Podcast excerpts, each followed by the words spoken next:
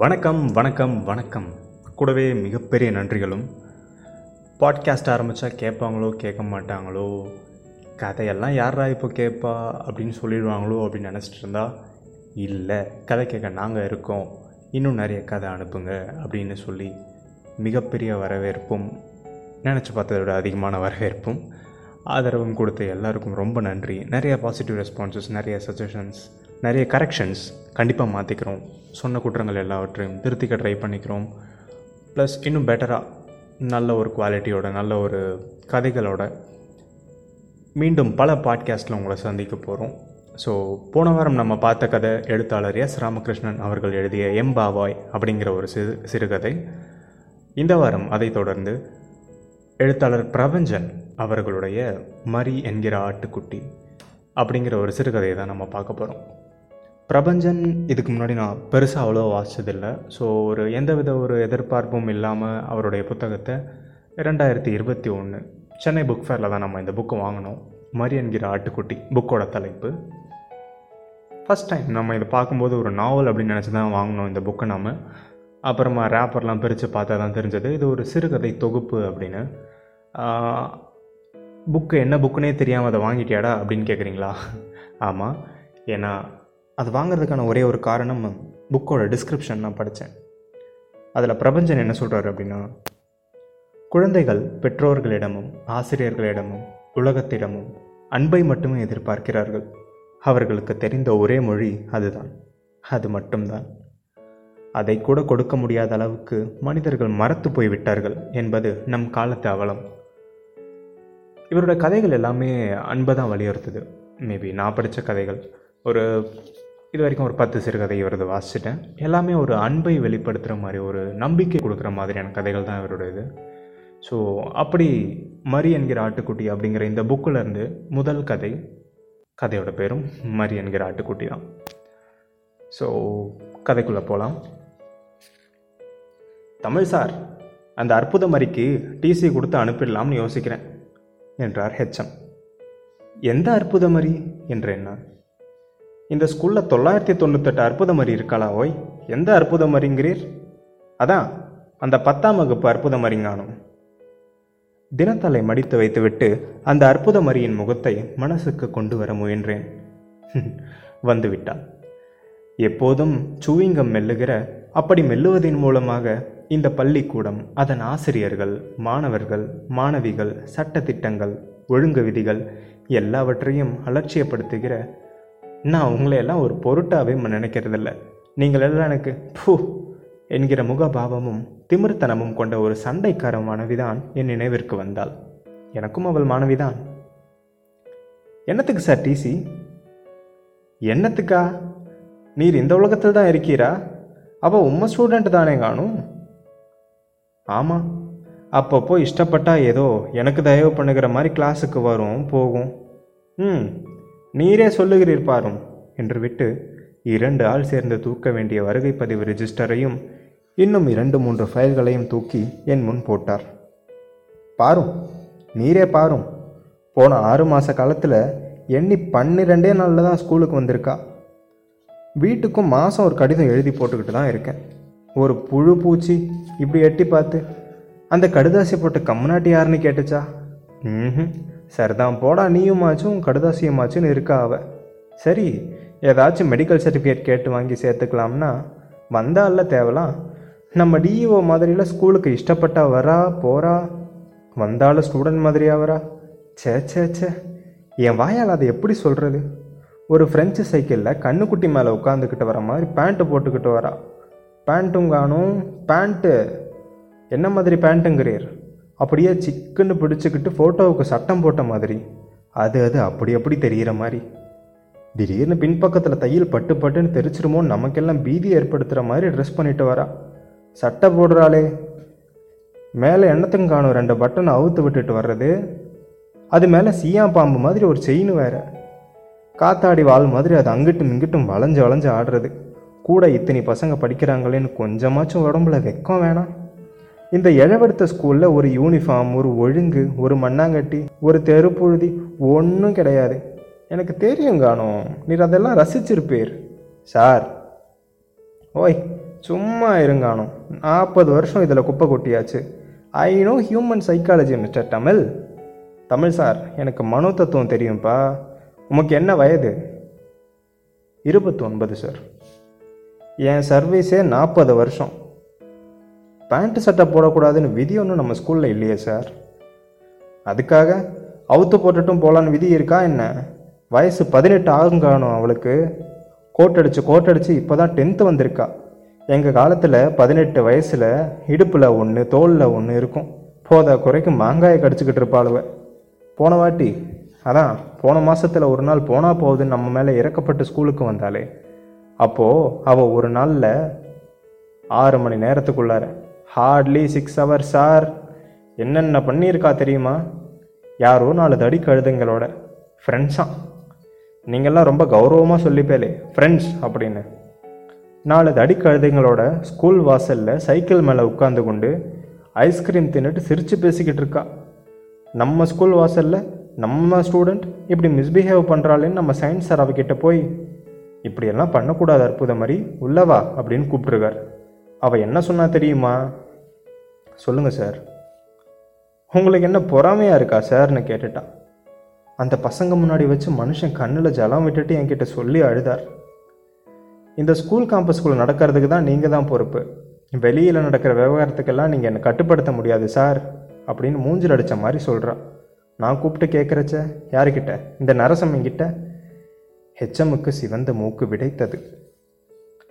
இந்த அநியாயம் இத்தோட போகல. சாயங்காலம் பிடி மாஸ்டர்கிட்ட சண்டை போட்டுக்கொண்டா. அவன் இப்படி பண்ணக்கூடாது, இப்படி வளையணும், இந்த மாதிரி கையை வச்சுக்கணும், அவளை தொட்டு தொட்டு சொல்லி கொடுத்துருக்கான். தொட்டவன் எசகு பிசகா எங்கேயோ தொட்டுட்டான் போல இருக்கு. இவன் என்ன கேட்டிருக்கா தெரியுமா? என்னை தொட்டு பேசாதீங்கன்னு சொல்லியிருப்பா. மனுஷ ஜாதினா அப்படி தானே சொல்லியிருக்கணும். இவன் என்ன சொன்னா தெரியுமா? ஹெச்எம் தலையில் கையை தாங்கி பிடித்து கொண்டார். அவர் முகம் வேர்த்து விட்டிருந்தது. சார், உங்கள் பொண்டாட்டியோட நீங்கள் படுக்கிறது இல்லையா அப்படின்னு கேட்டுட்டா. பாவம், நம்ம பிடி பத்மநாபன் லீவு போட்டு விட்டு போய்விட்டான். முடியாதுப்பா முடியாது, நானும் நாலு பெற்றவன். இந்த ராட்சச ஜென்மங்களையெல்லாம் வச்சுக்கிட்டு ரத்த கொதிப்பை வாங்கிட்டு அல்லாட முடியாதுப்பா. இந்த கழுதையை தொலைச்சி தலைமுழுகிற வேண்டியது தான். இப்போ போய் டிசி கொடுத்துட்டா அவள் எஸ்எஸ்எல்சி எழுத முடியாமல் போயிடும் சார். அவள் வாழ்க்கை வீணாக போயிடும். அந்த கழுதைக்கு அதை பற்றி கவலை இல்லை. உமக்கு எதுக்கு நமக்கு எதுக்கு என்று என்னால் இருந்து விட முடியாது. அது என் சுபாவமும் இல்லை. அத்தோடு அந்த மரி என்கிற ஆட்டுக்குட்டி ஒரு சின்ன பெண். அப்படித்தான் பண்ணி இருக்கட்டுமே. அதற்காக அவளை கல்லெறிந்து கொள்ள நாம் என்ன அப்பழுக்கற்ற யோக்கியரா? நான் சுமதியிடம் சொன்னேன். ஹெச்எம் மாதிரி தான் அவளும் சொன்னாள். உங்களுக்கு எதுக்கு இந்த வம்பெல்லாம்? நீங்கள் சொல்கிறத பார்த்தா அது ரொம்ப ராங்கி டைப் மாதிரி இல்லை தெரியுது. உங்களையும் தூக்கி எறிஞ்சு ஏதாச்சும் பேசிட்டா என்றாள். அவளை சம்மதிக்க வைத்து அவளையும் அழைத்து கொண்டு மரி வீட்டிற்கு ஒரு நாள் சாயங்காலம் போனேன். என் வீட்டிற்கு ரொம்ப தூரத்தில் இல்லை அவள் வீடு. ரயில் நிலையத்திற்கு எதிரே இருந்த வரிசை வீடுகளில் திண்ணை வைத்து முன்பகுதி ஓடு போட்டு பின்பகுதி ஒட்டிய பழங்காலத்து வீடு அவளுடையது. விளக்கு வைத்த நேரம். திண்ணை புழுதி படிந்து பெருக்கி வாரப்படாமல் கிடந்தது. உள்ளே விலை மதிப்புள்ள நாற்காலிகள், சோஃபாக்கள் இருந்தன. ஆனாலும் எந்த ஒழுங்குமின்றி கல்யாண வீடு மாதிரி இறைந்து கிடந்தது. மரி என்று நான் குரல் கொடுத்தேன்.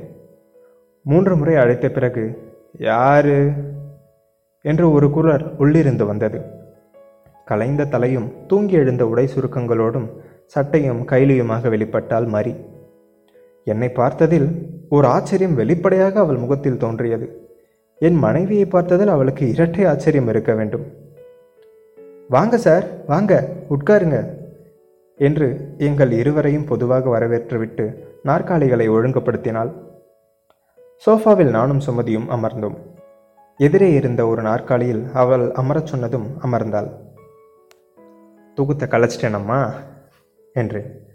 பரவாயில்லை சார் என்று வெட்கத்தோடு தலையை கவிழ்த்து கொண்டாள். முகத்தில் விழுந்த முடியை மேலே தள்ளி விட்டு கொண்டாள். நீங்கள் எப்படி இங்கே? சும்மா தான் பீச்சுக்கு போயிட்டு இருந்தோம். வழியில் தானே உங்கள் வீடு, பார்த்து ரொம்ப நாள் ஏச்சேன்னு நுழைஞ்சிட்டோம். அழையாத விருந்தாளி. உடம்பு சரியில்லையா? தைலம் வாசனை வருதா சார்? லேசாக தலைவலி. ஏதாச்சும் சாப்பிட்றீங்களா சார்? எல்லாம் ஆச்சு. வீட்டில் யாரும் இல்லையா? வீடா சார் இது? வீடுனா அப்பா அம்மா இருக்கணும். அப்பா எப்போவோ போயிட்டாரு. போயிட்டாருன்னா செத்து போயிடல, எங்களை விட்டுட்டு போயிட்டாரு.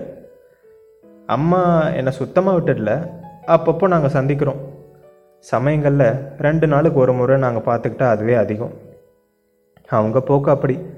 அதனால தான் இது வீடா அப்படின்னேன். எனக்கு ஏதோ லாட்ஜில் தங்குற மாதிரி தோணுது. எனக்கு சங்கடமாக இருந்தது. இரவுகளில் நசுங்கிய அலுமினிய பாத்திரத்தை எடுத்துக்கொண்டு பிச்சைக்கு வருகிற குழந்தையை பார்ப்பது போல் இருந்தது. சாப்பாடெல்லாம் எப்படிம்மா? பெரும்பாலும் பசி எடுக்கிறப்போ எங்கே தோணுதோ அங்கே சாப்பிடுவேன். ஹோட்டலில் தான். அம்மா வீட்டில் தங்கியிருந்தால் ஏதாவது செய்வாங்க. அம்மா சமையலை காட்டிலும் ஹோட்டல்லே தேவலை. நல்லா இருக்காதுன்னு சொல்லலை. அம்மான்னு நினச்சி சாப்பிட முடியல. பொண்ணுன்னு நினச்சி அவங்களும் பண்ணலை. சுமதி என்னை முந்தி கொண்டு கேட்டாள், உன் அம்மா தானே அவங்க? ஆமாங்க, இப்போ வேற ஒருத்தரோட அவங்க இருக்காங்க. அவரை எனக்கு பிடிக்கல, என்னையும் அவருக்கு பிடிக்கல. சரி, அவங்க வாழ்க்கையை அவங்க வாழறாங்க, என் வாழ்க்கையை நான் வாழ்ந்து தீக்கிறேன். ஒரு இறுக்கமான மௌனம் எங்கள் மேல் கவிழ்ந்தது. நான் சாவி கொடுக்காமல் எப்போதோ நின்று போயிருந்த கடிகாரத்தை பார்த்து கொண்டிருந்தேன். மரி, ஸ்கூலுக்கு வந்தால் ஒரு மாறுதலாக இருக்கும்ல. நான் யாருக்காக சார் படிக்கணும்? உனக்காக என்றாள் அவள். இதற்கு மேல் எதுவும் பேசக்கூடாது என்று எனக்கு தோன்றியது. பீச்சுக்கு போகலாம் வாயேன். வரட்டுமா சார் என்று ஆச்சரியத்துடன் கேட்டாள். வா. இதோ வந்துவிட்டேன் சார் என்று துள்ளிக்கொண்டு எழுந்தாள். உள்ளே ஓடினாள். நான் சுமதியை பார்த்தேன். பாவங்க என்றாள் சுமதி. யாரு தான் பாவம் இல்லை? இந்த பெண்ணை விட்டுட்டு எங்கேயோ இருக்க அந்த அம்மா பாவம் இல்லையா? இதோட அப்பா பாவம் இல்லையா? எல்லாருமே ஒரு விதத்தில் பாவம்தான் என்றேன் நான்.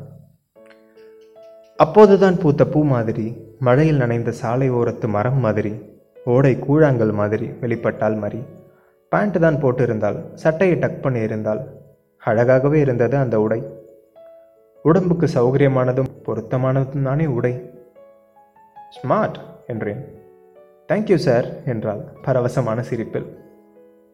நான் நடுவிலும் இரண்டு புறம் இருவருமாக நாங்கள் நடந்தே கொஞ்ச தூரத்தில் இருந்த கடற்கரையை அடைந்தோம். கடற்கரை சந்தோஷமாக இருந்தது. ஓடி பிடித்து கல்குதிரைகளின் மேல் உட்கார்ந்து விளையாடும் குழந்தைகள், குழந்தைகள் விளையாட்டை பார்த்து ரசிக்கும் பெற்றோர்கள், உலகத்துக்கு ஜீவன் சேர்க்கும் யுவன்களும் யுவதிகளும், கடலைகள் கடல் மண்ணில் சுகமாக வருபட்டன. குழந்தைகள் வாழ்வில் புதிய வர்ணங்களை சேர்த்து பலூன்கள் பறந்தன. ஸ்டூல் போட்டு பட்டாணி சுண்டல் விற்கும் ஐயரிடம் வாங்கி சாப்பிட்டோம். காரவடை வாங்கி கொடுங்க சார் என்றாள் மரி. கொடுத்தேன். தின்றாள். மத்தியானம் சாப்பிடல சார், சோம்பேறித்தனமாக இருந்தது, தூங்கிட்டேன். ராத்திரி நீ எங்களோட தான் சாப்பிட்ற என்றாள் சுமதி. இருக்கட்டும்க்கா. என்ன இருக்கட்டும், நீ வர்ற. வரும்போது சுமதியின் விரல்களில் தன் விரல்களை கோர்த்து கொண்டு சற்று பின்தங்கி மரி பேசி கொண்டு வந்தாள். நான் சற்று முன் நடந்தேன். சாம்பாரும் கத்தரிக்காய் கறியும் தான். மதியம் வறுத்த நெத்திலி கருவாடு இருந்தது. தூள்கா தூள். இந்த சாம்பாரும் நெத்திலி கருவாடும் பயங்கரமான காம்பினேஷன்கா என்றாள் மரி. மரி இப்போதெல்லாம் காலையும் மாலையும் தவறாமல் எங்கள் வீட்டுக்கு வந்து போய் கொண்டிருந்தாள். காலை இட்லி எங்கள் வீட்டில்தான். வருஷம் முன்னூற்றி அறுபத்தைந்து நாட்களும் எங்கள் வீட்டில் இட்லி அல்லது தோசை தான். ஆட்டுக்கல்லை ஒழித்து வைத்து விட்டால் சுமதிக்கு ஹார்ட் அட்டாக்கே வந்துவிடும் மரி என்பேன். மரி விழுந்து புரண்டு சிரிப்பாள்.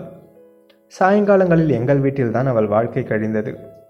பேண்ட் போட்ட அந்த பெண் சிரமப்பட்டு சம்மணம் போட்டு உட்கார்ந்து சுமதிக்கு வெங்காயம் நறுக்கி தருவதை பார்க்க வேடிக்கையாக இருக்கும்.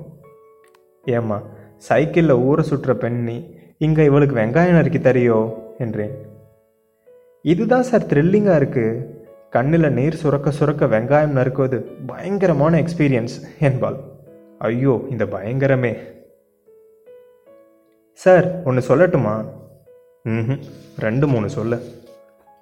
சீரியஸாக கேட்குறேன் சார். நான் இங்கே வந்து போகிறதுல உங்களுக்கு தொந்தரவு இல்லையே சார்? சத்தியமாக கிடையாது. கொஞ்ச நேரம் அமைதியாக இருந்துவிட்டு அவள் சொன்னாள்.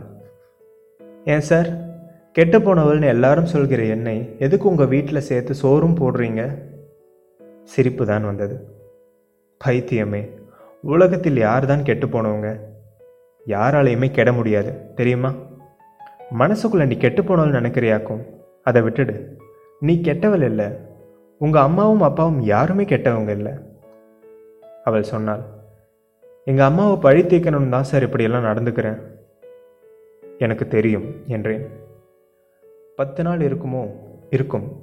ஒரு நாள் மரி என்னிடம் கேட்டாள், சார் ஏன் நான் ஸ்கூலுக்கு வர்றதே இல்லைன்னு நீங்கள் கேட்கல? நான் அவள் முகத்தை பார்த்தேன். இரண்டு மணிகள் உருண்டு விட தயாராக இருந்தன அவள் கண்களில். என்னை நீங்கள் கேட்டிருக்கணும் சார், ஏன்டி ஸ்கூலுக்கு வரலன்னு என்னை அரைஞ்சு கேட்டிருக்கணும் சார். அப்படி யாரும் என்னை கேட்க இல்லைங்கிறதுனால தானே நான் இப்படி விட்டேத்தியாக இருக்கேன். என் மேலே இப்படி அன்பு செலுத்த யாரும் இல்லை சார். அன்பு செலுத்துகிறவங்களுக்கு தானே அதட்டி கேட்கவும் அதிகாரம் இருக்குது. உனக்கே அது தோணும் தான் நான் காத்திருக்கேன். அதனால் என்ன, ஒன்றும் முழுகி போயிடல. இன்றைக்கி புதுசாக ஆரம்பிப்போம். இன்றைக்கி தான் டென்த்து கிளாஸில் நீ சேர்ந்தேன்னு வச்சுக்கோ. நாளையிலேருந்து நம்ம ஸ்கூலுக்கு போகிறோம் என்றேன். மரி முகத்தை மூடிக்கொண்டு விசும்பி விசும்பி அழுதாள். கதை நிறைவுற்றது. மரி என்கிற ஆட்டுக்குட்டி. ஒரு வகையில் பார்த்தா நம்ம எல்லாருமே மரி மாதிரி தானே. அன்புக்காக ஏங்கி அது கிடைக்கிற இடத்துல கிடைக்காதப்போ அந்த அன்பை வேற ஒரு இடத்துல தேடுறோம். அப்படி இல்லைன்னா அந்த அன்பு நமக்கு கிடைக்கலையே அப்படிங்கிற கோபத்தில் ஏதேனும் தவறான முடிவுகள் எடுக்கிறோம். அப்படிப்பட்ட எல்லாருமே ஆட்டுக்குட்டிகள் தான், மரி மாதிரியே. நன்றி.